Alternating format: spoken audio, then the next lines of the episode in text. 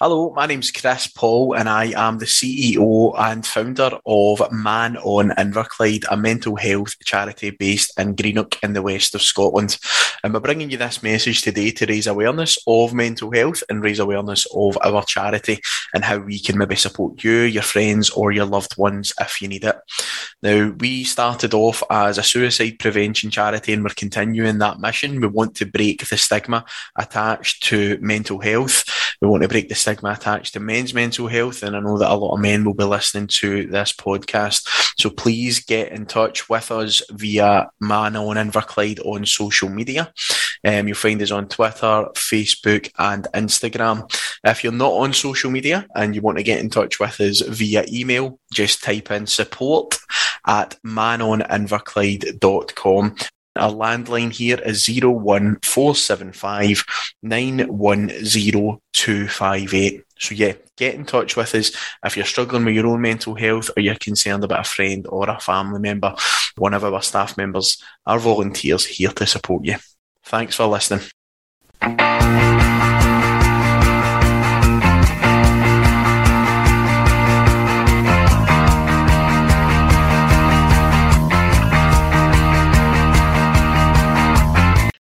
Nine days to go, boys. Nine days to go. It's been a long, long season, uh, long, long pre-season. Uh, didn't think the pre-season could be longer than what last season was, but we're nearly there. Can almost taste it. And after two victories uh, to West Ham and Blackpool, along with plenty of signings, there's so much to cover tonight. My name's Colin McDuff. I've got a stellar lineup to run through the all the Rangers news. Joining us back for summer holidays for the first time, Chris Paul. How you doing, mate? I'm good, mate. I'm good. I've been a wee bit of a break for I was uh, last on. Um, I've not actually been on for um, Seville yet, so still a bit raw for that. I suppose not spoke about it too much, but I all good, mate, and looking forward to everything kicking off. Obviously next week and going back to Ibrox at the weekend. Good. And um, I say it's the first time back, but the first time back in the weekly show, you've actually already had a, a wee stint back pod in this summer with your son. Aye, we done the, the one for the Masters um, tournament at, at Braehead. Um, so that was quite good doing it with Zach. Enjoy that. The wee man's an Aye, aye, he was he was good to be fair. Um, passionate about his football, so I think that kind of came across, I suppose. But no, I enjoyed it. Brilliant.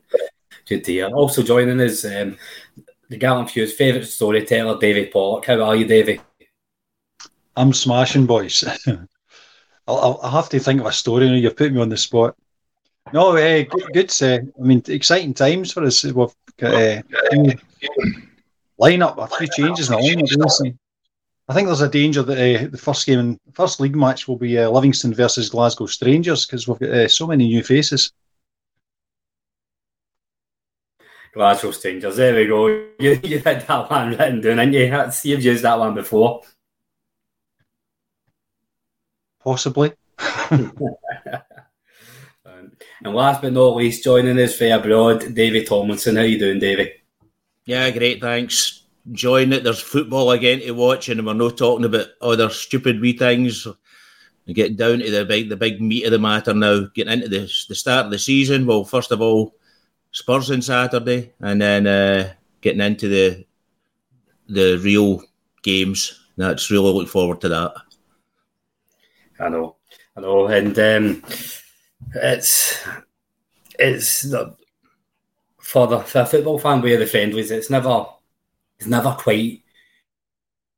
But I'm the first one to knock a friendly, but it, when we get to it, it's, it's just better than nothing into Davy. It's um, it's just gets you itching to, to really get going.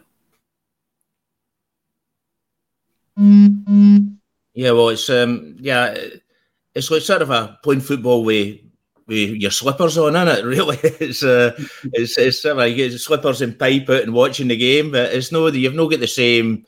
Yeah, come on, get into them. Sort of a, as a Rangers supporter, you always obviously want to win.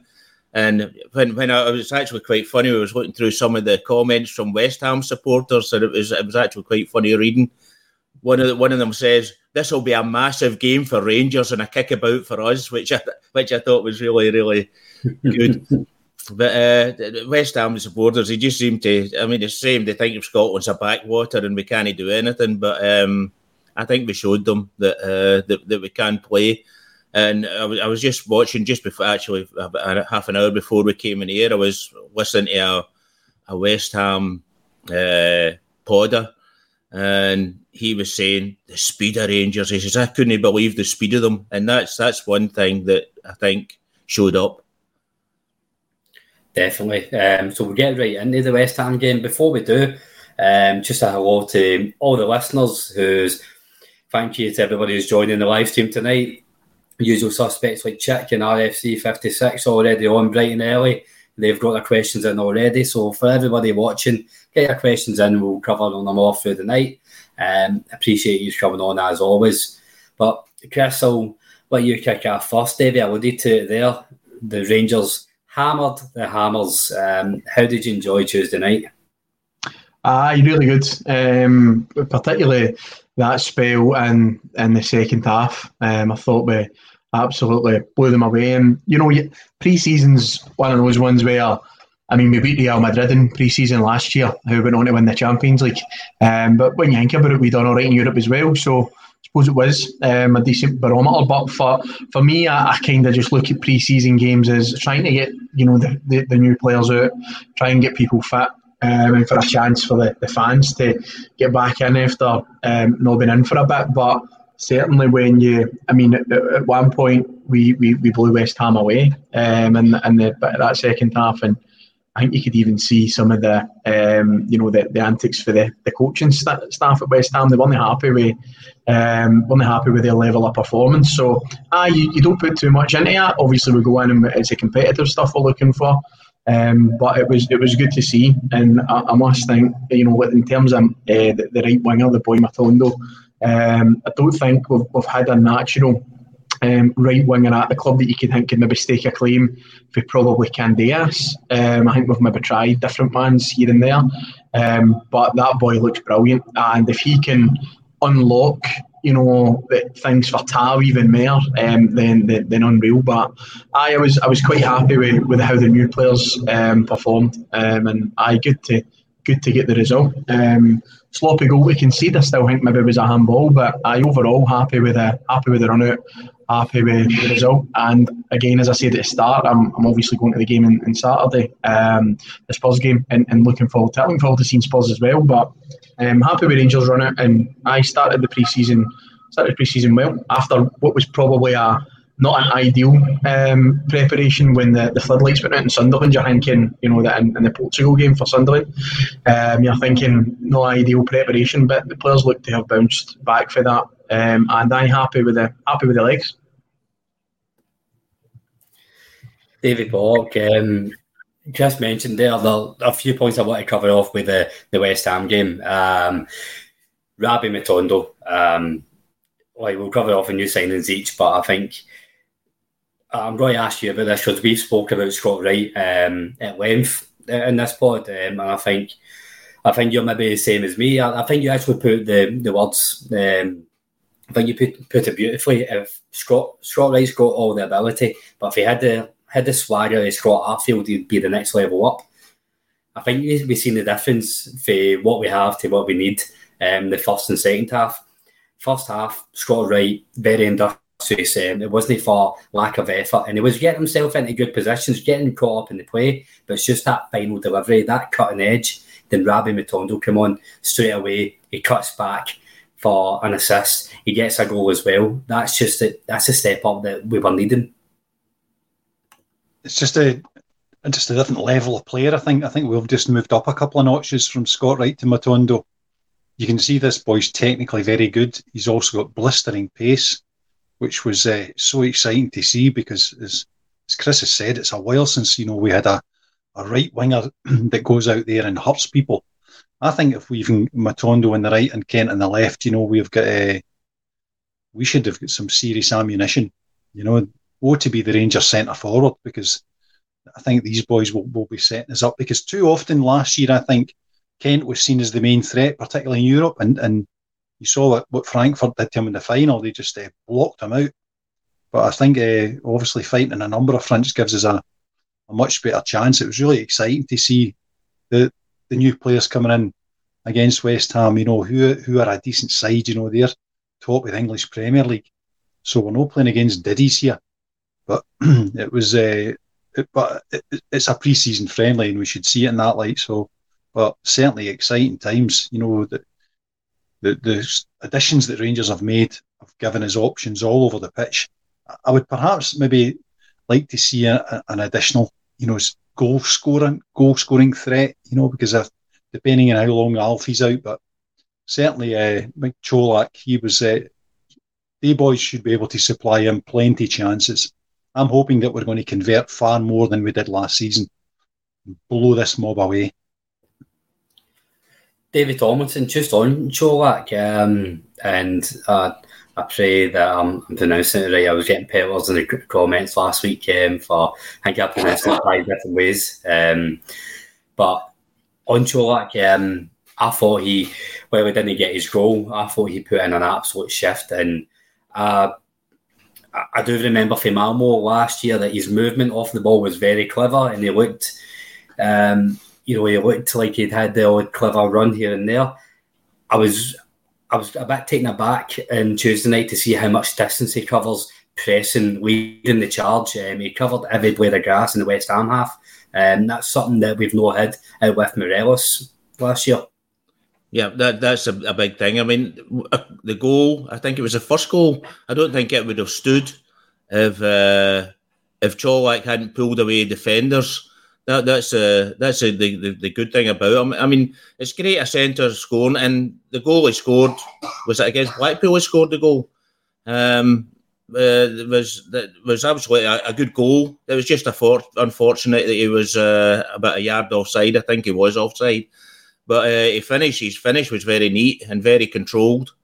Um, but a, a, lot of a lot of the centre forwards play is creating room for other people as well, and hopefully Kent can live off that because we've seen Kent now getting in at the back post, which I've been sort of crying out for for Kent to get in at the back post and to to get. Uh, instead of staying I was stuck away out in the mine, remember John McDonald the, the, used to do that as well I mean, Rangers were on the attack, and everybody's sort of looking for John McDonald, and was stuck away out in the wing. Well, that's that's the sort of a way I was thinking Ryan Kent was going as well. And uh, I was really happy to see him getting into the back post. And the vision of uh, Tom Lawrence is, was absolutely brilliant. And I really think he changed the game when he came on just with his vision alone. Chris, just on Tom Lawrence as well. So Lawrence, Matondo, and, and Kent um, behind the striker. I think it's going to be a joy to watch this year. Um, one of the viewers, Jack Sharp, has said about uh, it's a bit different. We're passing quicker, and I, I, did notice that on Tuesday. We're passing first time, we're more direct. How often did we see last year? We we break away, get into the opposition half, get to the 18 yard line, and then just pass it to left to right. There was none of that in that first 50 minutes of the second half. No, definitely not. And I think you, you know, obviously we've still got um, the boy from Bayern as well, Tillman, to, to bring into the, the mix as well. And for what I've saw, not much, but on YouTube, um, certainly it looks like he can um, go in behind, um, just behind the striker and, and maybe advance forward as well with the passing. So, aye, there's there's options there, um, which I think we were we were lacking at points last season. Um, I think that's clear that, that, that we've, we've upgraded there. I think Gio and and the team have clearly noticed where that's been required. Tom Lawrence, um, obviously to get him, I think I, I didn't. I don't watch a lot of English Championship football. I must must admit the odd wee game I'll, I'll watch, but um, to, to get him, I suppose, is a is a bit of a coup because he was a, a Derby captain, you know, and a few teams were, were looking for him. But I think he he'll look apart as as David says and touched on. Um, some of his passing and his movement was was great. I think he get quite uh, lucky with the assist right enough for um, Matondo, but I will, will not penalise him for that. But it looks looks good. Um, and hopefully it gives Kent a wee bit of lease of life, you know, in terms of getting sort of played in behind as well. So I I think it's it seems more creative than, than maybe how you said, Colin. It sometimes was a wee bit sort of pedestrian, left to right football, um, and, and not getting anywhere. But these new guys have come in, they've looked the part. On on Colak, I think it would just take a wee bit of time for him to get up to speed. Um, certainly, if um, John Lundstram's pre-season and start to his Rangers career teaches is absolutely anything as a support is to be patient um, with players and, and not judging them too soon. That's um, a habit I like. I know, I know it is, but I think it's and and to an extent, I don't think Bassey was ever ruled out with the support. But if you would have said, you know, maybe August last year that Bassey was going to go for the amount that he went for and Lundstram would have been probably most fans' favourites at the end of the season. Um, you would have got laughed at um, if you were saying that coming away for games. So it's just about being patient. Um, but I think the signings, it's you know they've, they've clearly hit the ground running. Um, a lot of them, and aye, it's it's looking good. I think we'll be seeing lots of goals in the team this year, and probably as well coming from various angles, which I think is really important. I know people are touching on.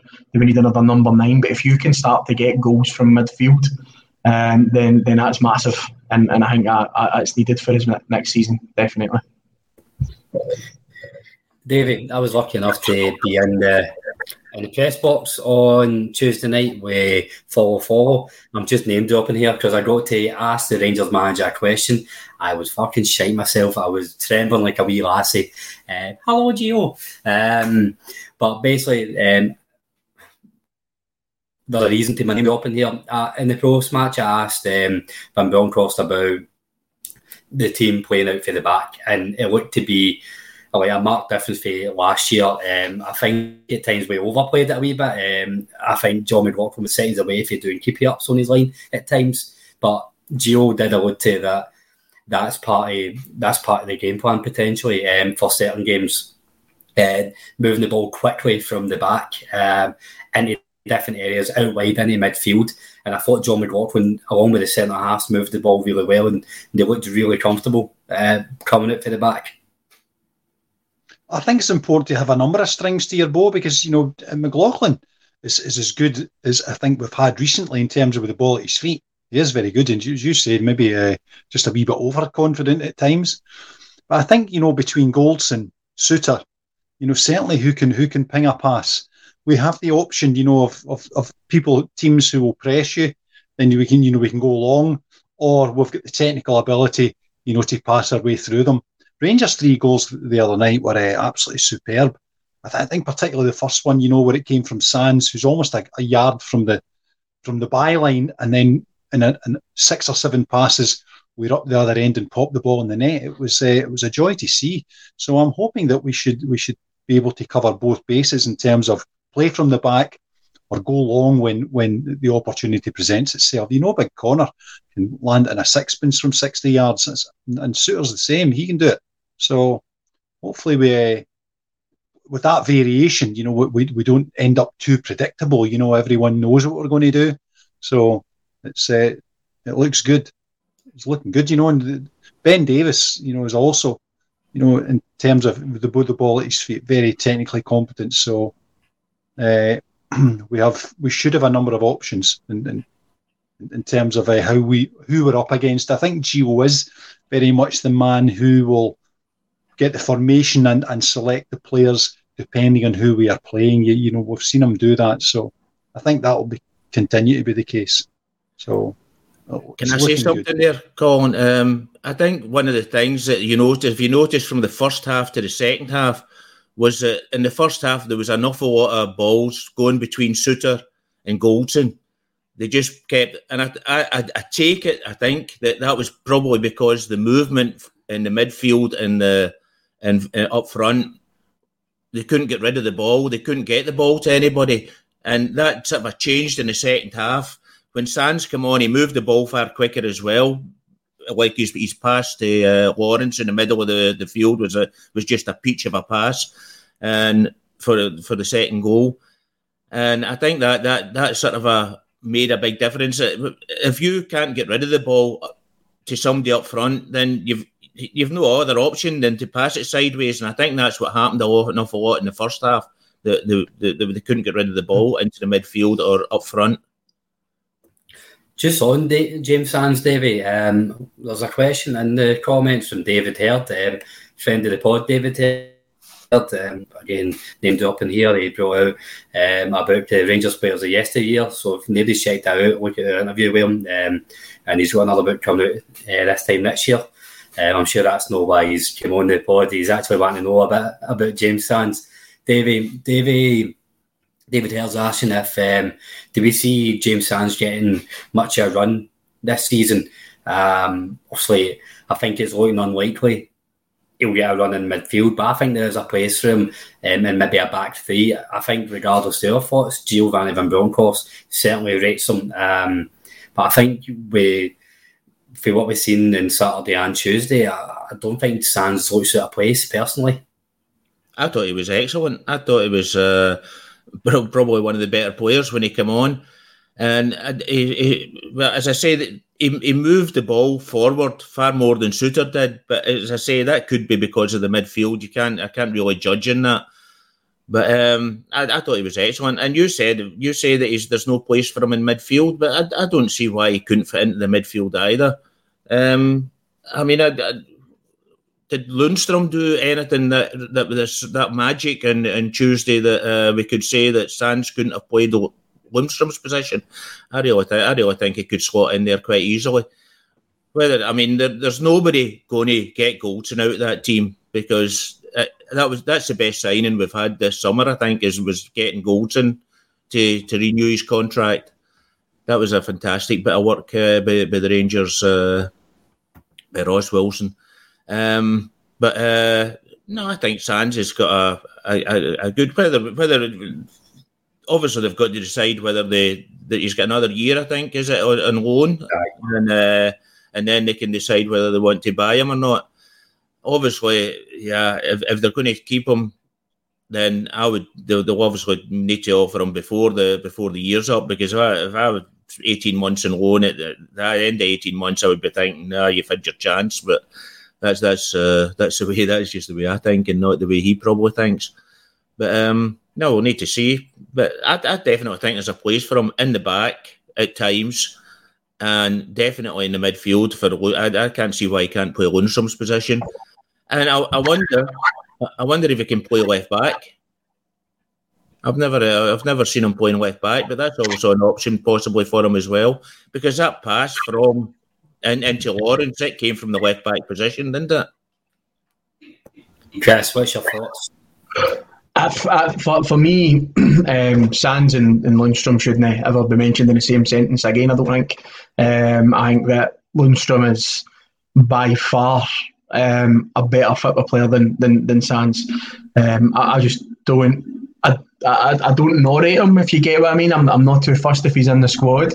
Um, you know, but I, I, cannot see him being able to do it. That job that Lundstram does, um, don't underestimate that in terms of um, you know what, what he brings because that that's quite a kind of niche thing that he's able to do and drop in there when it suits in terms of dropping back into the defence and, and knowing when to do that. Um, and Lundstram was absolutely massive for us to get um, to, to Seville in terms of his performances. Now, I'm not saying that Sands couldn't drop in and, and, and, and do a role, but certainly not expense for me. One of the first names in the team sheet um, would be would be Lundstram moving forward for plenty of reasons, but he just totally makes that tactic that Gio has work um, and I'm, I'm not sure it's it's a, it's a role that Sands would fit. Again, I'm not sure, but I'm yet to be massively convinced about Sands.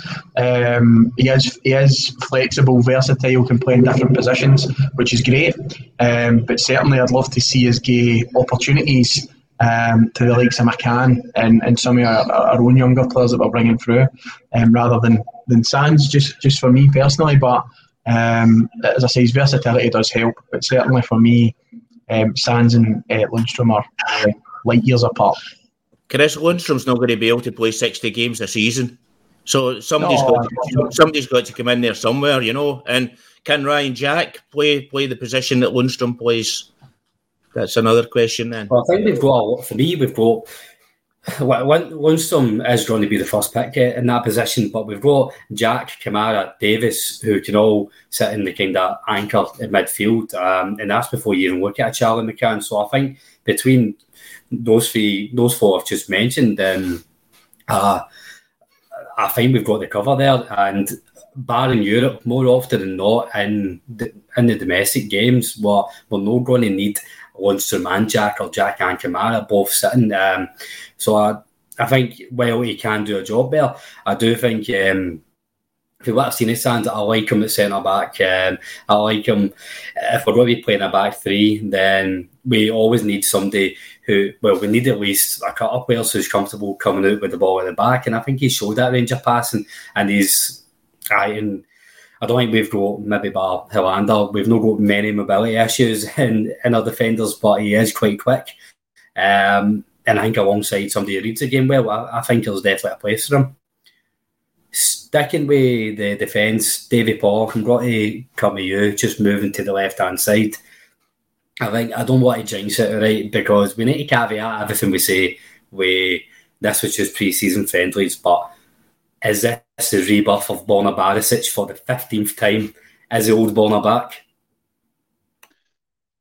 Uh, well, let's pray to all things holy is because uh, we we want that Borna to show up because uh, as we know, there's two Bornas, so we just have to keep him in a positive frame of mind. you know, and I think he's when he feels confident, then he plays better.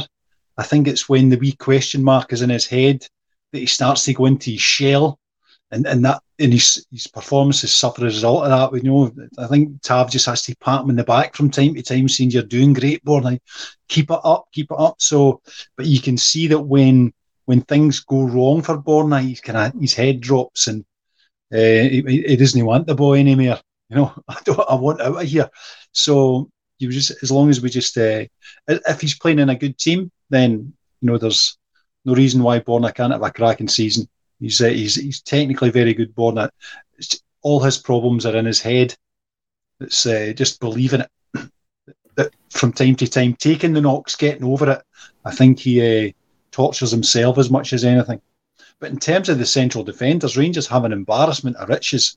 I think we've got a, a central defence combination for, for all occasions because we know with time we factor in Ben Davies, you know, who's a left sided central defender, but, but has also played left back. So there's there's maybe cover in, with Ben Davies, and if the, the Turkish boy doesn't uh, come to pass, so Rangers should have an um, with Sands. I thought Sands was excellent the other night. I really do in terms of his, uh, you know, reading of the game, and passing. He's, uh, but the problem I think Sands suffers from is that he's pretty much seen as the the jack of all trades and the master of none. There's no one position which he is, you know, known for, and and that's the, the position he's fighting to, to to get into the team in. So there's the danger that he'll just be overlooked because we have mm-hmm. some serious uh, selection options here for Gio. Uh, and and the, the, the starting 11 in any particular week is hopefully will will change. You'll obviously will find combinations that which work better than others, but we're going to uh, find that out during the next few months. But it's a good position to be in. I mean, when you just list the, the central defenders that we have, you know, by the time you get down the list of seven and eight, when we're, we're looking at Katic and Simpson, I think Ross Wilson's got a job just to get some of them out. You know, those, some couple of those boys will never touch the ball this season because we're just moving them now, isn't it? So, uh, but hopefully, you know, we've got we've got a massive game coming up. You know, the game against the Belgian guys is uh, absolutely huge. It's uh, and it's just a shame it comes so early, but uh, that's where we should be directing our fire. All roads lead to Belgium for this game, and, and that between that qualifying tie, hopefully the next qualifying tie, we will be uh, we will hit the jackpot. I mean, it's uh, and that, that leads us on to you know to signings for next season and, and the whole thing snowballing, and that's so this game for me is absolutely huge. It's huge. It will be a shattering blow if we don't pull this off. I, th- I think we're a lot fitter than we were last year at this time, though. I think that um, Stevie underestimated the, the, the, the, fitness of Malmo. And I think that, that, that really put us in, in dire straits. I don't think we had a chance last year against Malmo, really, because of, just because of fitness. And if you look at what happened after it, seemingly uh, Gerrard was hardly up in Glasgow to, to train the, the team. It was it was other coaches that were training the team. I mean, I think that, that Gerrard had sort of packed it in then already. I think he probably knew he was he was going to be going after a few months so that's it. I think we're far, far fitter and far ready than we were last year. And I think you've seen that on Tuesday night off the ball. Um, I think West Ham, like they they played well at times. Um, they moved the ball quickly, and Rangers leading the press, Davy. Um, that's I they, they looked sharp, and I think you need to give credit where credit's due. A lot of these players were doing their own training regime. Like the big one is James Tavernier. Is um, he like and so just taking a couple of days break, then went straight to Dubai. So I, I think I agree with you there that we are looking sharper than we did this time last year. Yeah, well, yeah, certainly when Matondo or he he looked really sharp, and I had to laugh at the the number eight. Is it Bowen? I think you called him from uh, West Ham. Trying, trying, trying to catch him, and he was sort of a, looking at his face, going, "Somebody help me! Somebody help me!" But um, no, we, we, we definitely do look sharper. If you look, the the, the passing's far crisper. The and but even if you look at the first half to the second half, the the, the, difference was, uh, as we say, we're right. He's a, he's sometimes a good player and he can sometimes waltz past people, but it, it wasn't wasn't the same class as Lawrence was when he came in. Definitely not. And I think hopefully that's that's going to be. Uh, I always say it takes one. It only takes one man to to to join a team together. Whether one man can't make a team, but one man can make the teams join together that, that it becomes a team. So let's talk some signings in. Chris, I'll come to you first.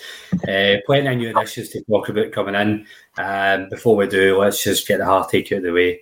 Um, RFC 56 did get this in before the recording. Uh, Big Bass is away. So, what's your thoughts on the move? And did we get enough for him? Um, personally, I'm gutted to be honest that he's that he's away.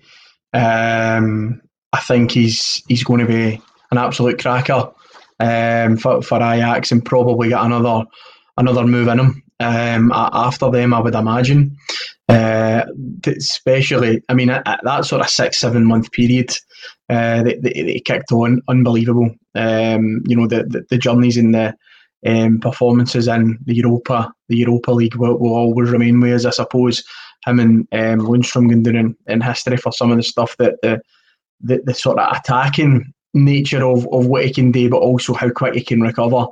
Um, and either left back or centre back, the strength of him, the big smile, you know, the character, absolutely everything about Calvin Bassey I loved, um, and I'm I'm absolutely gutted to be honest that, that he's away. Um, I'm not in the camp of people delighted that we've brought in money. I'm in the camp that we've lost a cracking player that I was looking forward to seeing next year. But don't get me wrong, I'm very realistic that we need finances like any other team. Um, in Scotland, obviously needs to be bringing in money, and it's good that we've that we've managed to bring a, a player in for you know a compensation fee, you know, nurtured them to the point where we've put them on a spotlight, and he's he's went to you know Ajax, a huge name in in European football. So um, I'm a wee bit. I'm a wee bit disappointed. He's he's he's left in terms of you know going to maybe the the Eredivisie, which isn't always the. I mean, it's probably a stronger league than, than, than Scotland, probably. But uh, yeah, it would have been nice to see him um, maybe go to England. I watch English football a wee bit more in terms of the Premier League. But for me, it's a great move for him, um, and I'm I'm happy for him. Don't get me wrong. I was watching the video on Instagram where he was uh, going around the looked if he was going around the canteen, meeting all the players, and I was just kind of hoping that they, they treated him well, you know. Um, I didn't want him getting um, snubbed off anybody, but uh, he's, he's a great player and he's got tons of potential. I think when you when you grow to the length that he has in that short period of time, you know he's got levels to go through. And, and what a club to, to go in there, you know. So, I good luck to him. Um, personally, for me, um, I felt I don't know what's went on behind the scenes in terms of the deal. Um, but it would have been nice if, if there was a bidding war potentially, which was getting touted, if we could maybe have held out for a wee bit more, because I definitely think it would, it would have been worth it. Um, but it's good money for the club, um, and you've got to trust that process. It, it, was actually quite funny, Colin, when he get introduced to the, the Dutch public on on television. There's a, a comedy show, uh, Bassie and Adriaan, it's called, and it's it's Bassie's actually a clown in it and they got him, they got Bassey to say the, the begin they, they start the show with hello girls and boys in Dutch or something like that. So they got uh, Bassey to say this hello girls and boys in Dutch to, to start the, the his press conference. So it was quite funny that way as well. No, that's brilliant. You need to get that get that link sent so we can all see that. Um, I think RFC fifty six. Um, I think we he said these same comments last week. Um, I'm I'm the same. I, I think the twenty five million should have been the conversation starting point. Um, but again, that's coming for that's coming for a chair in my kitchen, in my kitchen, in my kitchen in fucking Rutherglen. I don't know what goes on behind the scenes with the clubs like Ajax and Rangers. Um, way above my level, and there might be a good reason for it, but it feels like we should have started there. But Davey, sticking with you, the money we did get in, um, the club's already started reinvesting that. So we touched on them there. Ben Davies, um, four well, three million leading up to four million once the add-ons um, are hit. Um, I think for what I'm seeing, predominantly a centre half who has played the left back in the past, but I think he's signed as a centre half. Um, with that money, I think he's signed to go in straight to start alongside Connor Goldson. Yeah, well, uh, what, did we sign Souttar for? that's then is uh, Souttar just to make up numbers. That's a uh, that's a big. Who's going to get the get the the role? And yeah, and Sands is going to throw his hat in there as well in this, this start. So I don't know. I think he's got to fight for his place the same as everybody else. Obviously, they're not paying four million just to not to give him a chance. But um, I mean, although we, we, we paid quite good money for Sakala as well, I believe. I uh, don't think it was far short of four million as well. It was two to three million or something like that, wasn't it? Um, so I, I, I, think that he's got to fight for his place the same as everybody else. From what I've heard, I haven't really seen him, so I, I don't know. And I know Celtic were interested in him two years ago when when Liverpool got him throw my telephone away. Sorry about for, that. For the listeners, um, I know what's happened there. That's uh, you, you might have seen that Davy Pollock has dropped off. So that's Davy Pollock just texting our group chat saying his internet has crashed. Um, and uh, that's what you hear coming through David Tomlinson's phone. All the news straight away here, right? Hot, hot from the press. uh, you don't get this shiting heart in hand, do you? uh, um, so I haven't seen him. I, I know Celtic were interested. I believe we were interested in him at one point uh, two years ago as well. Uh, and then Liverpool stepped in and, and took him. Uh, whether Liverpool were really wanting him or not, I don't know. The, maybe it was just a, a, shot in the dark from them. But um, I mean, I don't, don't really think he had much chance of getting into the Liverpool team at that time. But um, no, hopefully, no. hopefully he does well and uh, we'll, we'll see. Well, but he'll, he'll need to fight for his position the same as everybody else. I think with, with Davies, with, with Liverpool, they, they had a bit of a defensive crisis. I think when they signed him, um, I think Van Dijk was Van Dijk was injured for the season he done his cruciate. I think, um, and a couple of other players were injured or going to the African Cup of Nations maybe. Um, they're going to AFCON potentially. Um, so there was a few, I think there was a bit of a crisis and I think they just brought him in. Um, I don't even think he ever played um, for, for, for Liverpool, but certainly for, for me, um, he's got that left-sided, you know, appeal to, going next to Goldson, which gives us um, sort of eye balance, if you like, in terms of at the back. I, I don't know anything else about him other than obviously Celtic um, tried to tried to sign him, um, and one of the Celtic fans had actually done a good bit of um, digging into like stats and reports for him, which was very very nice of them and well received when I was reading that on Twitter um, last uh, well when he signed.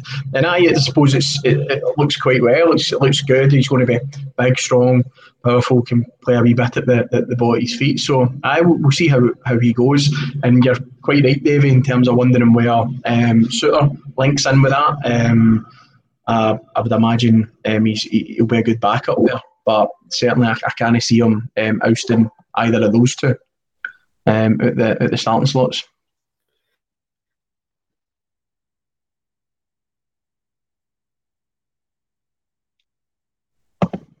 You're on mute, Colin.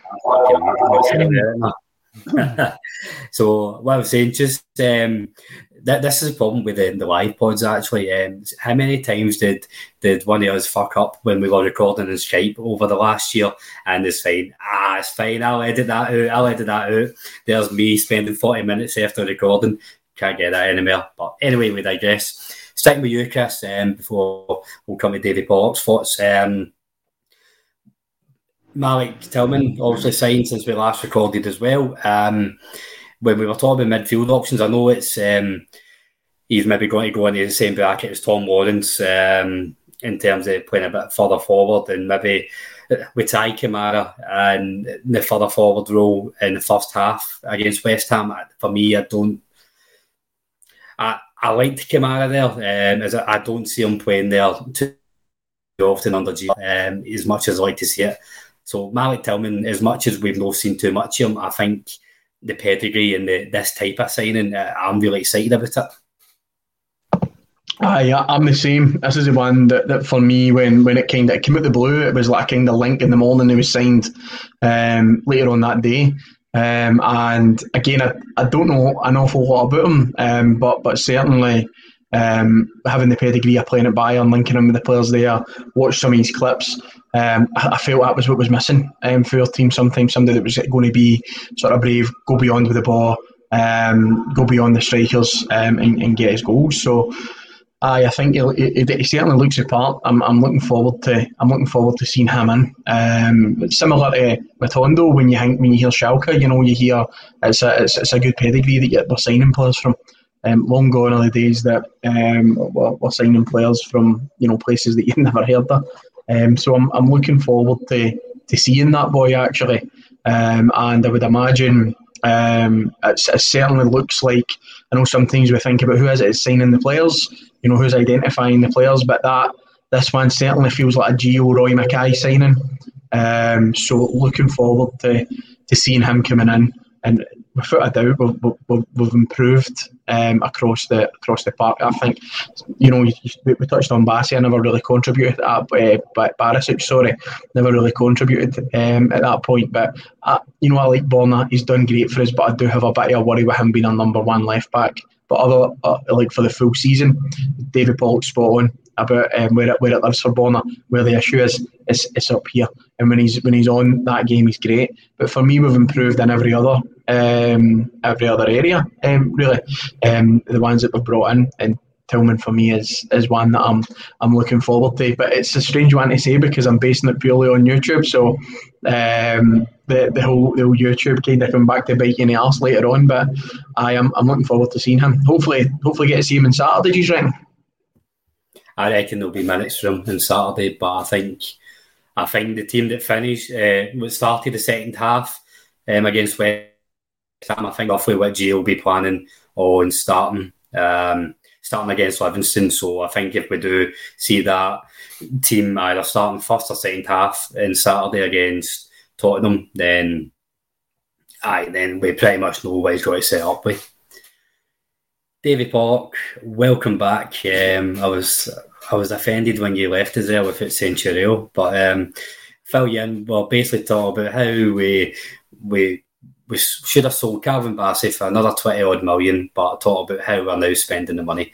So you alluded to it earlier on um, about what we now need to add when you were talking about this um, this left back FA Besiktas. Um, I know you corrected me before. Um, I, am terrible with my pronunciation. So this boy, Ridvan Yilmaz, apparently around the five million pound mark, 21 year old left back.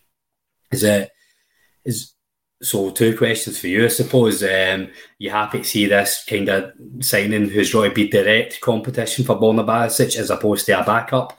And other than left back, is there anywhere else you'd want to strengthen the squad? as I mentioned earlier, you know what I would like to see a, a, another additional striker. I'd like to see another option because I don't think we can rely on Kemar Roofe. It's just not relying on a broken sword. So I would like to see uh, someone else in there. But in terms of left back, you know, I think as I said, uh, you know, Ben Davies has got almost 300 games in the championship, uh, most of them for Preston, and 70 of those have been at left back. So this this he has played at left back. So it's he has played mostly central defence, 200 odd games, but 70 times he's played at left back. So he knows what he's doing. So he may be, uh, you know, available for cover. But I think the the boy from Besiktas certainly looks a prospect because he broke into their team a couple of seasons ago. You know, had a wee run in the team, and then last season played almost every game. He's uh, he's quoted as you know about you know five six million pound player. So uh, I think he looks a good prospect.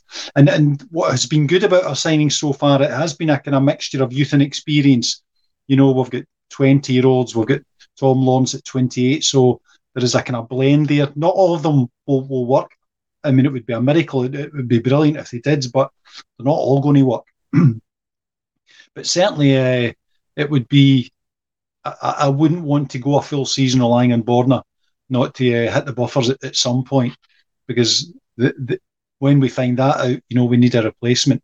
I would like to see. I would like to see competition all over the pitch for for for starting positions. So the way we are at the moment, I think Borna's the, is a shoe in. You know, he's probably the first name in the team sheet because there's no there's no question there. But I would want there to be a question, and uh, and if that means moving out, you know, some of the surplus requirements, you know, to, to free up a salary to get the boy from Turkey in, then I would I would be uh, pushing the boat out to make that happen. If it were me. Mm-hmm. Uh, Sorry David. about my internet connection. Electricity is a new thing in, in West Lothian, so we're we're just kind of getting our head around it. No, it's all right. It's all right. You'll have Channel 5 soon enough as well, then you're right. Um, David Tomlinson, um, a couple of people have mentioned over the last couple of weeks about who we do need to try and get shot of. Um, I do feel we need another striker. Um, I like I like a season where we've got four strikers who can realistically chip in with goals. Always harp on about that that treble winning team of 2003 where you had Caniggia, Arveladze, Mols, Lovenkrands, Thompson all getting uh, above nine goals uh, throughout the season. That was five cycles there. Um, you know, I think you need you can't rely on a, a sole goal scorer. You need everybody chipping in. Um, right now we've got Morelos, Colak, Roofe, and Sakala. I agree with David Pollock. As much as I want to hang my hat on Roofe, I don't think we can. The the other question marks though in fashion Sakala. So I don't know. Is it, it, did have flashes last season where he got some a couple of goals against Motherwell. He did come off and make an impact um, off the bench a few times. Is he somebody who who we need to ship ship out to try and get another striker in? What's your thoughts? Well, I was actually for him up till quite recently. In fact, in fact, two weeks ago, I was sort of a fight, but I, I watched him uh, against West Ham, and I really thought, hmm, you really don't look the same class as Matondo or, or, or Lawrence or uh, or Colak. You don't look in the same the same boat really. So I mean, he didn't he didn't really come away whether he get half an hour or something, and possibly that's part of the problem that he's only getting half an hour. He's only he's not really getting a, a, a full run in the team. Although any time he started, he hasn't really set the grass on fire either. So uh, he, he, seems to do his best work when he just comes on as a sort of a last half hour uh, player.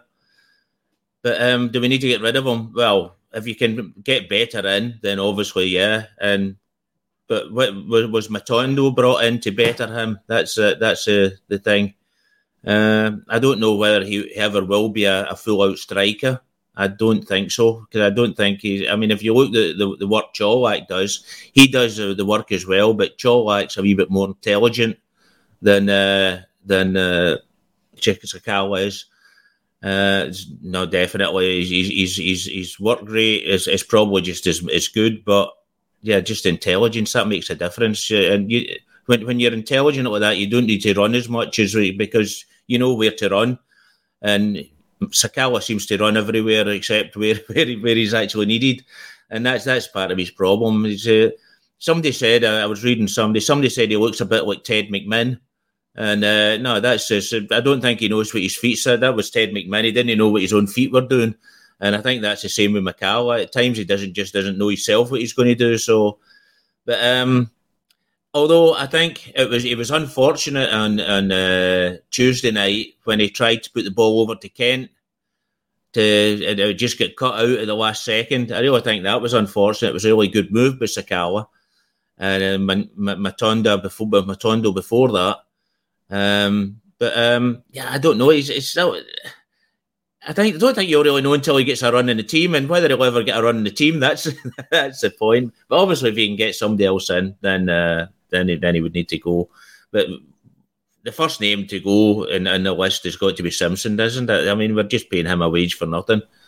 He's just sitting uh, sitting in his backside tra- uh, training and sitting his backside for the rest of the time. The problem with Simpson is uh, he's got another, I think it's another two year at least on his contract, and he's Yeah, not young boy, he's mid twenties, um, and obviously he's, he's not an old old guy. But in terms of if you think uh, the type of move we, we made for him, um, he's no a 19, 20, 20 year old who's maybe got to develop in three, four years. I think he's pretty much got near his peak in the next two years, or he should be for a centre half. Um, Chris, I'll come to you really along the same line. So we'll talk about Sakala and um, Jack Simpson there. Is there any others that we need to be trying to get ready um, urgently? No, I mean, I obviously Simpson, but the, the issue that you've got there is nobody's going to want him um, at all. You, you would imagine they're not going to get a fee for Simpson, so um, I'd imagine he'll be quite happy with his contract until 2025 or whenever it is that um, that expires. But um, is, is one of those ones, you know, another likeable character. Um, obviously loves playing for the club, um, but but for me, just doesn't have that ability um, that, that, that we need. Um, and I think the fact that we're obviously, you know, talking about the need for uh, additional strikers, it, it probably doesn't come into your head is thinking, you know, give him a run in the team. Um, I think as well, I mean, the most games playing Scotland, it probably doesn't actually suit his style um, of of getting in behind um, and, and using his pace. And then when you get games in Europe, um, that he can do that, he's like constantly offside or making the wrong moves. I think you you regularly see Tavernier um, and other players who are used to kind of putting balls into, you know, players who have made good runs getting frustrated with Sakala. So for me, I don't, I, I can't see Sakala ever really making a grade at, at Rangers. If an offer comes in for him, I think we would be looking to take it. But certainly we need another, um, we need another other other striker. I think. Um, obviously we've got Roofe, who I love, by the way, absolutely love Kemar Roofe. I think if he was a bit fitter um, getting into that Europa League final, it could have been very different. Um, unbelievable ability, Kemar Roofe, eye for goal, excellent. Um, but it's just the unreliable nature of his injuries um, and, and his, his fitness. So I I think it's it's an area that, that I'd like to bring in. In terms of uh, getting rid of anybody else, I'm, I'm not sure. I've not actually really thought about it. I'm still Sophie Bassey going, so ideally try and keep everybody. Um, I'd love to sign Morelos on a new deal. I would hate to lose him for. I would hate to lose him for nothing at the end of the season. Uh, as we know, a firing Alfredo Morelos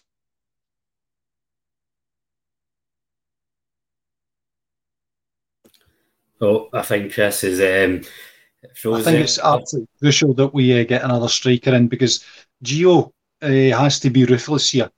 Helander, Roofe, Sakala, Simpson, all of them could be packed into a car and uh, just and found another club because uh, we need to be freeing up that money for people who who will who are going to contribute, add some value. Fashion, you know, who doesn't like Fashion Sakala? He's an absolute lovable character, but what's he actually contributing? So, and that's the t- the acid test for any player at Ibrox. So, you know, love you to bits, Fashion, but we, we need to be moving you on.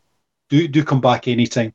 So, the, one of the other concerns I have is that you know we've now made we're now on what six seven signings. You know, where uh, I think the Turkish guy may make it eight. The, danger, the the concern I have here is that we're going to cut off the route for some of these younger boys. You know, Leon King is a central defender, uh, Lowry in midfield, Charlie McCann in midfield. You know, we've got Steven Davis, and I just wonder how many t- touches Steven Davis is going to uh, have this season in terms of you know his options for midfield. You know, because we've got so many players coming in here, we've got options all over the park. Some of the fringe players, I think Gio just has to drop us the shortlist and ask Ross to do his job and, and see if he can find these guys another club because uh, we're Jack Simpson. He's no, he will be uh, he'd be as well sitting up beside me in the club deck because the he will not be uh, making the first eleven unless there's an absolute catastrophe. So that that's hopefully what, what Gio and, and Ross will be working on. We should free up an, a salary for the from the a left back, free up a salary for another striker just by moving people on who who will no chance of actually seeing first team football this season. Aye, Nah, I think in the young players, um, it's I think we've all said the same. Um, we, we, we need to maybe get in minutes uh, for the long term kind of planning in the club, but at the same time they need to be good enough. And I think this group of players that we're talking about, they are good enough. Um, and I think it's it's trying to be a very fine line to try and balance this um, in terms of making sure that we're successful on the pitch, but we're, we're allowing these players to come in and settle and show off their talents. Because I think the, these three or four who we're going to be talking about this season, they are there on on merit. Um, they're, the, they're obviously the standouts for the academy, so we just need to make sure that they get a chance. Yeah, there's. I mean, the guys at the, the academy have to. The boys who are there and the boys who are on the on the fringe have to see a route to the first team. Other than that, the, their agents will say, you know, you, you're not going to play for Rangers here. So they have to believe that they will play for Rangers. We have to make sure that these guys get get some game time for them to prove their worth. Alex Lowry's potentially the next Bassey for me because you know that boy's got got ability in spades. He's got the swagger, and uh, you know there's there's a potential. The, the potential of that boy is massive. But if he doesn't actually get on the park, we'll never find out. So it's, it's absolutely crucial that we uh, we've, we've managed the, the first team and the, and the, rotation of players to make sure that these boys get the, the, the opportunity to show what they can do. We have, of course, still got a month to get rid of players. I mean, I think Gio's just looking at everybody just now. I, I quite expect if we keep bringing in centre halves, I quite expect Katic to go. But it'll break my heart when he does go. But uh, I, I quite expect him to go. Um, Helander, what do you do with him? I think he'll. I, I doubt he'll be playing much of a part this this season, because, just because of injuries alone. Um, so I mean, what do you do with him? Obviously, uh, if he's injured, he's going to just play out his contract anyway. At the end of the next season, his contract's up. But um, uh, God knows how they gave the Simpson such a long contract to, to, to 25. I mean, that was five year contract, wasn't it? Yeah, that must have knew he was going to be leaving at that point when they signed him, and he thought, ah, fuck it, do what you want. um, no, I, think, uh, I think yeah, that's a really good bit of rationale you've given there, David T. Um, you're not no always the voice of reason, but I think you're spot on. There is over a month um, the the transfer window, and John McMurdo in the comments has just said the exact same. Um, that'll be that, that'll be the chance to start sounding the squad. Um, get ready dead Deadwood so that you've got a chance. Um, yeah, I mean it's never going to be a popularity contest, is it? I mean, you know, we all love Fashion Sakala, therefore he must be in the first team. They have to be uh, absolutely brutal. It's it's about it's all about the, the, the players on the pitch delivering. You know, delivering results. It's it's you know here's the old cliche. It's a results driven business. If you're not doing it, you're not in the team. So uh, um, love you, fashion. You're a great guy, but beat it. Same with Katic. You know, we we love you to bits, but uh, go away. You know, so we have to be uh, brutal with some of these guys. Just let them know. Rangers have to think long term. Who's who's the best value? Who is who's who is going to stay? Sal, Fashion Sakala is never going to be a Rangers centre forward. It's there it is in a nutshell. So, no, I think we're all in agreement there. Then um, fashion has been a buzz, but you can go. Your song can stay. Um, the very last thing we'll touch on tonight, boys, um, it's uh, we'll just we'll not spend too much time talking about the rags or the um, the evils that be that is the, the Scottish media. But Chris, um, welcome back, by the way. Hell is frozen over. The BBC has apologised to Rangers. I think if that can happen, Rangers can win the Champions League this year. Aye, no, I know. Um, it was a strange one that it was felt a wee bit out the blue. Um, and I apologies about my internet. I was relegated to the kitchen earlier. It's not the best signal in there, so I've uh, reclaimed my living room um, for, for the last five minutes or so. Um, the, that was a strange one. I felt that was probably never going to um, get itself sorted, but I don't know if it maybe had something to do with it's probably been a long term thing, but Michael Beale obviously done an interview um, recently about the impact of um, I, the impact of the, the media relationship and how that was on the players um, and how that maybe have negatively impacted. I don't know if he was talking about BBC specifically, um, but certainly he was sort of feeling that impacted the profile um, of of the players. So potentially, you know, it's it could end up a a good thing. I mean, I'm, I'm not too um, bothered anyway because I don't really listen to BBC Sportsound or anything. Certainly don't watch Sportscene, although we feature on it. Um, it doesn't really bother me.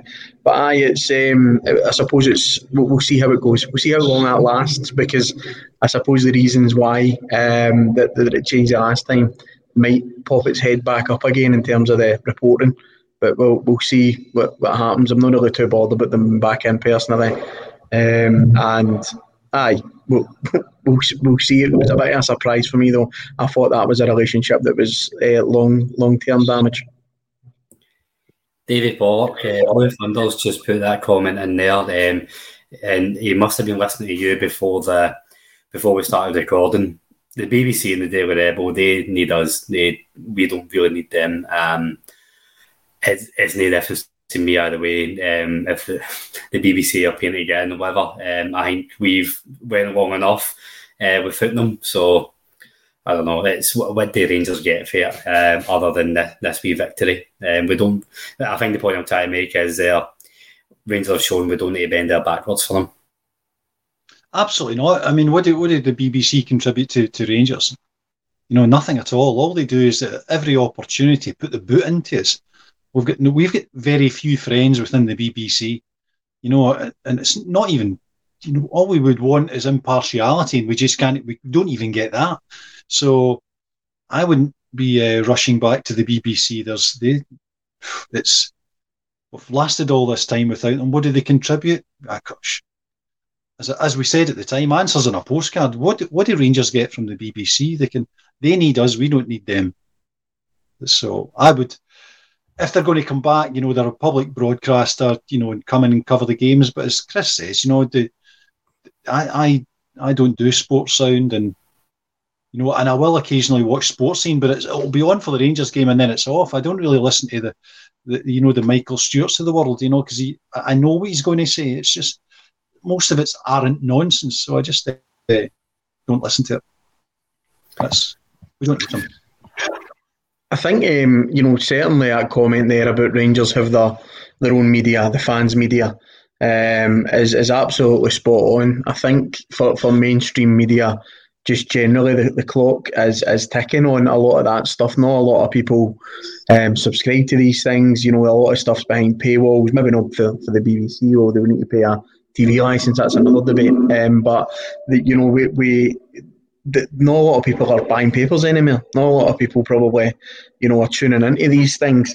You know, you've mentioned um, somebody there, uh, David Polk, um, who I'll not even mention to kind of game the airtime, but uh, he gets a lot of airtime through being controversial um, about about things with Rangers. But for me, just best ignored. Do you know what I mean? Like the, these people are, and if we focus on our own, um, our own media, our own fans' media, um, which is great you know, the, the, the, fans' media is, is brilliant. Rangers TV could probably be doing with, you know, an improvement, aye, but certainly the fans' media and options that are out there are, are unbelievable for the price you can get them at. Um, so I think that the, the clock is definitely ticking for, for mainstream media. So it's no surprise to me that they're obviously desperate to get back into Ibrox um, and, and cover again. But certainly, if I was Stuart Robertson or other people that's that's dealing with that, um, I would be keeping an eye out for, for that, you know, going the other way very quickly and dealing with it as sharply as we did before. I don't think I don't sorry I don't think the big money's in selling papers anymore though. The, the, big money's in getting clicks and on, on, the internet. That that that brings in more money I think than the papers. I don't think they're that bothered about them. I mean obviously they want to sell some papers, but as I say the the big money now is in, in getting clicks on the internet and uh, you, you you see some of the the astonishing headlines that, that get you, they just get you there to, to click on. And uh, I mean, that's what it's all about. If you, these YouTubers, if you see what they make, the fortunes they make just from uh, from from being on making a YouTube film that, that goes viral, they make they make some amount of money. And uh, no, I, I, think that's where the money is. And I say I don't think the the, uh, the, the papers are that bothered about the, the real selling selling paper uh, issues. I think it's all internet now, and it'll probably go that way even further. We'll probably end up in the future not not having any newspapers at all. We'll all, all, on internet. Hundred percent, but it goes to that old thing: don't click it, don't buy it. You know what I mean? Don't share it, um, don't retweet people who are clearly just doing it for, for, for that reaction. I mean, even um, the apology that was put out by that person was absolutely ridiculous. So I don't click it, don't don't share it, don't buy it is is, is the best motto. Um, but no, you're spot on. The the the newspaper world is dying, um, and it's all now. For me, anyway, it's all just this sensationalist stuff just to try and get you to click it. It's never very accurate. You don't really hear too much about analytical stuff about the football tactics. It's all sensational stuff. So I best ignored for me.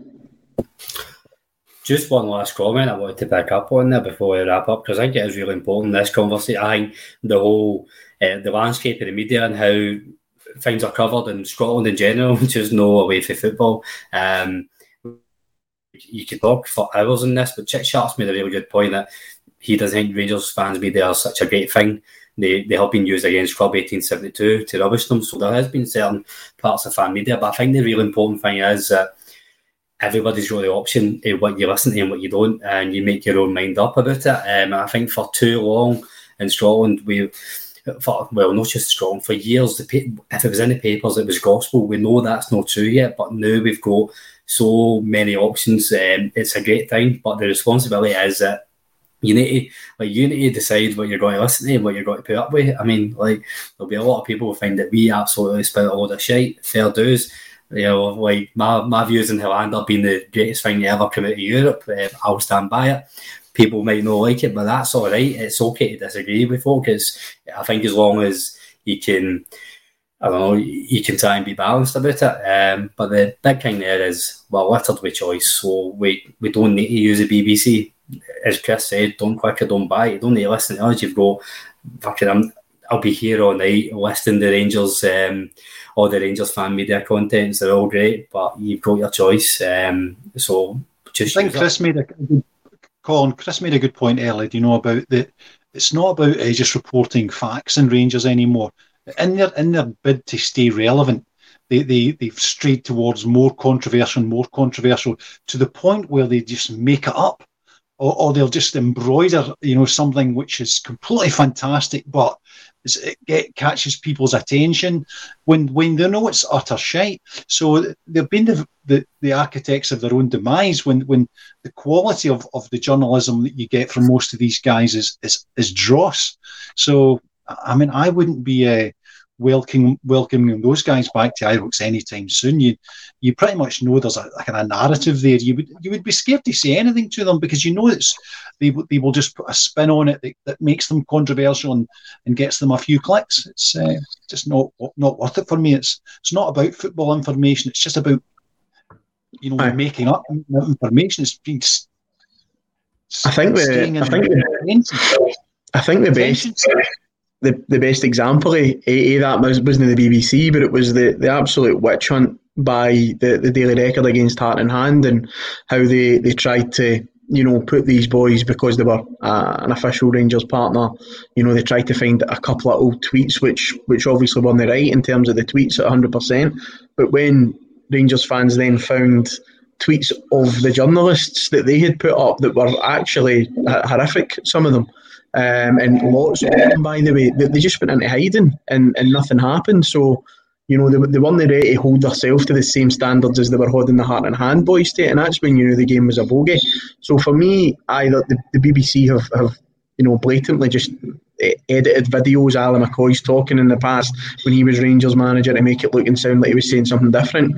Um, I get that time potentially has healed and it's been sorted, um, but I, I know uh, brainer for me and should be getting nowhere near the club is a daily record after the way that they went after those guys and obviously never had the same. They never, they never dealt with other people, you know, who done the same things at all.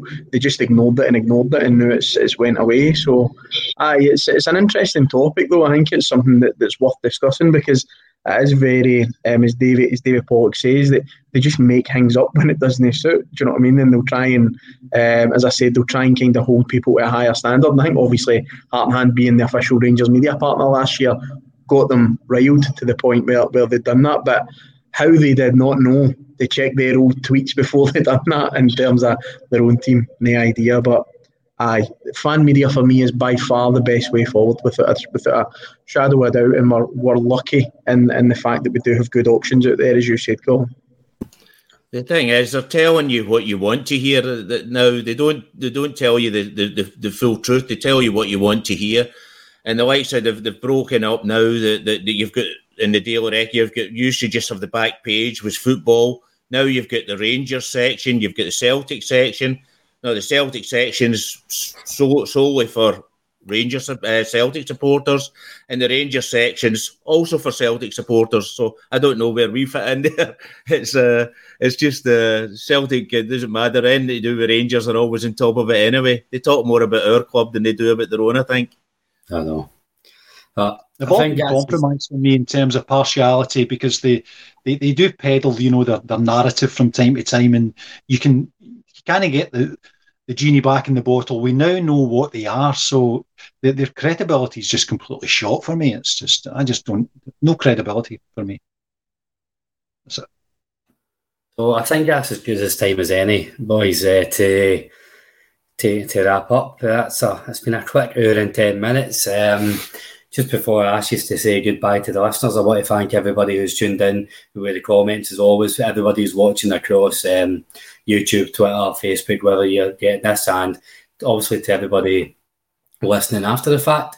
Um, just on the topic, um, putting the, the link to the podcast. Um, you can get watch all the archives on YouTube, Spotify, or, or Apple um, through these links. Or if you do want to support the pod, um, we buy us a coffee. Just to, this goes to just paying for the the the license for StreamYard, stuff like that. Feel free to buy us a coffee, but if not, just come back next week and get involved in the in the chat.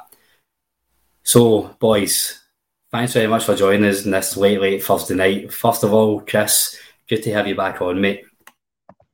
Nah, cheers, mate. I enjoyed it. Um, it was. Uh, I've just been, as you know, absolutely hectic with, with work family and other commitments. So um, it's been a it's been a while.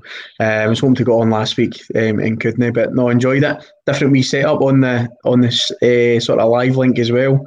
Um, but no, enjoyed it and good to good to see you. Looking forward to a good season you. And also as well, I just wanted to say I did predict round about February would get to the Europa League final. So uh, that is one thing I wanted to clarify with everybody that I did do that on one of the podcasts. I didn't actually think it was going to fucking happen right enough, but it, it did. Um, so I, will I'll predict this season that we'll maybe get to, uh, I don't know, maybe the last 16 in the Champions League. Stick with that one this time. Uh, you're being conser- conservative this time with your predictions. Uh, always a pleasure, David Pollock. Um, good to have you back on after your wee two minute hiatus with your internet problems. Aye, sorry about the wee uh, break I had there, but uh, for me, I'm I'm excited. It's like uh, pre Christmas here because we've made some really exciting signings and we we had the core of a good team. So I'm hoping that we're going to be pushing things on and uh, do some damage this season. I'm, I'm absolutely, as they say, super excited. And last but not least, uh, the man of reason tonight, Davy Tomlinson. Good to have you on, mate. Yeah, thanks for having me. Uh, looking forward to the game at the weekend and the big names coming up. Uh, a lot of big names that that that probably one player probably cost more than our whole team put together. Uh, so looking forward to that, and it'll be interesting to see in the, the other games how uh, uh, Matondo, Matondo, uh, the likes of Livingston, how they're going to handle him, whether whether he'll just get chopped off the off the park or whether whether he'll uh, get get a game, get be allowed to play uh, without getting injured too often. It's all uh, it's all good to see you in upcoming weeks, and it'll be look forward to the the podcast to talk all about it. Aye. I hear, I totally hear you there, mate. Looking forward to watching it all unfold and then getting getting back on here to talk about it all.